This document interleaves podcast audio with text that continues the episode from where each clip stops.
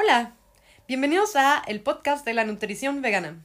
Yo soy Jimena y justo estamos otro día más grabando uno de los temas en los que hablo sobre nutrición o datos curiosos de la nutrición vegana o el veganismo en general. Yo soy médico y además tengo un posgrado en nutrición y me dedico actualmente a difundir información sobre cómo hacer una dieta basada en plantas de una manera saludable. Y este es el podcast, nos puedes checar en YouTube o el blog. Además tenemos consultas y cursos que hay gratuitos y a precio mínimo. Y bueno, pues el día de hoy vamos a hablar del omega 3. ¿Para qué es? ¿Para qué es el omega 3? ¿Para qué es? Tenemos que tomar suplementos como veganos. Hay mucha gente que dice que como vegano se te va a hacer el cerebro chiquito o que no tenemos suficientes fuentes de omega 3, pero ni siquiera sabemos muy bien cómo para qué sirve. Entonces, ¿de dónde lo sacamos? ¿Para qué sirve? Suplementos, cuéntame más, cuéntame más. Todo eso lo veremos hoy en este podcast. Primero lo primero, ¿qué es el omega 3? El omega 3 es algo a lo que se le conoce como grasas poliinsaturadas, ¿ok? Ácidos grasos poliinsaturados. En México y tal vez en algunos lugares de Latinoamérica lo conocerán como las grasas buenas, pero sí, son grasas poliinsaturadas. Y es importante decir para qué sirven. Son dos cosas. Se les han descrito muchos efectos, muchos no comprobados, pero debido a su estructura química y a sus funciones metabólicas, funcionan para dos cosas principales. Para la primera es que funcionan para formar el cerebro. Gran parte de las grasas que están en el cerebro son omega 3. Así que lo quieres en tu cuerpo, ¿verdad?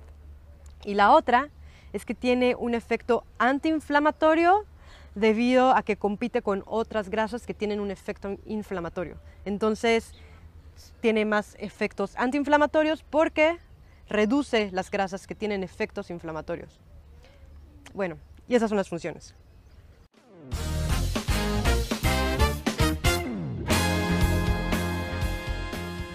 Bueno, pues ahora vamos a hablar un poco de los tipos de omega 3 que hay. Existen tres tipos a los que se les ha estudiado más, el ALA, el EPA y el DHA. Yo sé que son muchísimas siglas, pero pues así se les conoce. Y son como una cadena de formación. O sea, más que nada todo es el mismo, pero van evolucionando, como los Pokémones. Entonces, el EPA y el DHA los podemos encontrar en pescados, mm, especialmente en pescados de aguas azules, como el salmón, por ejemplo. Y el ALA que es el primero de los Pokémones, el más chiquito, lo podemos encontrar en fuentes vegetales, es el omega 3 vegano. Lo puedes encontrar en chía, en linaza, en aceite de oliva, aceite de cáñamo, aceite de canola, muchos lugares. Pero la pregunta es, ¿puedes conseguir tú la base de todos ala en suficientes cantidades como para seguir evolucionando a los siguientes Pokémones? ¿Es suficiente? Bueno, la verdad es que sí, sí es suficiente. Puedes sacar todo el omega 3 que tu cuerpo necesita para seguir elaborando los siguientes Pokémon de omega 3, pero puedes sacar el omega 3 principal, la base, el primer Pokémon de una dieta vegana. La cosa aquí es saber si estás consumiendo suficiente para seguir elaborando todo lo demás y de dónde lo puedes sacar, ¿no? Y pues bueno, la recomendación diaria es de 1.1 a 1.6 gramos de ALA, o sea, el omega 3 vegano al día. Con esto se cree que tu cuerpo puede seguir elaborando todo lo que sigan necesitando. Y pues ¿dónde? ¿Dónde lo puedo conseguir? Te voy a dar un ejemplo simple. En una cucharada de linaza puedes encontrar 2.3 gramos de ala. 2.3 gramos de ala es muchísimo. O sea, que si tu cuerpo necesita de 1 a 1.6, si tienes solo una cucharada de linaza al día, con eso puedes cubrir todas tus necesidades del día y un poquito más. Sí, sí se puede. Si quieres saber más como de números, de cuánto vienen nueces, en chía, en aceite de canola, en aceite de cáñamo, hay muchas eh, fuentes. Te voy a dejar un artículo que escribimos donde hay tablas y puedes tú elegir la fuente que quieras y cuántos números quieres.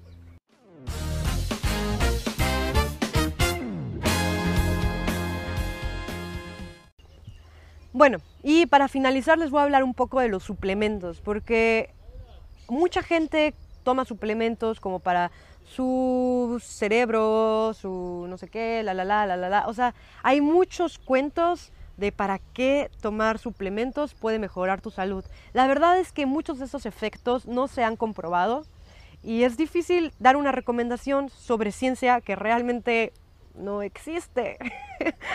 de cualquier manera, los suplementos siguen siendo un mercado muy, muy grande. Son de los medicamentos más consumidos, eh, por lo menos en Norteamérica. Entonces, sí, mucha gente los sigue recomendando, pero yo también me preguntaría un poco si está ligado al gran beneficio que trae económico.